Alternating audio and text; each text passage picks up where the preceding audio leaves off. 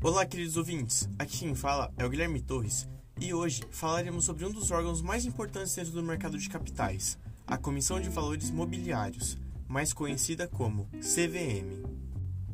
Em se tratando de moeda, crédito, câmbio e capital, é, junto do Banco Central, órgão que já foi estudado aqui, uma das principais autoridades supervisoras do nosso sistema.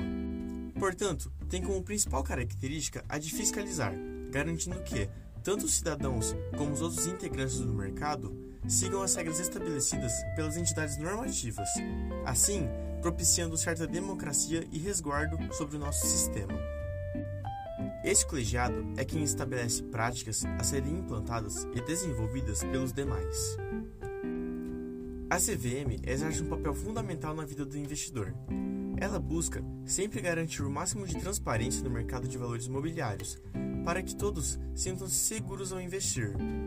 Procura ainda organizar a Bolsa Brasileira, diminuindo a burocracia e estimulando o espírito investidor.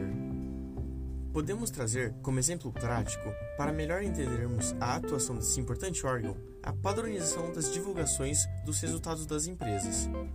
Assim, a CVM impõe que a cada trimestre as empresas façam essa apuração e a divulguem para o mercado. Assim, os investidores podem saber acerca da performance da empresa.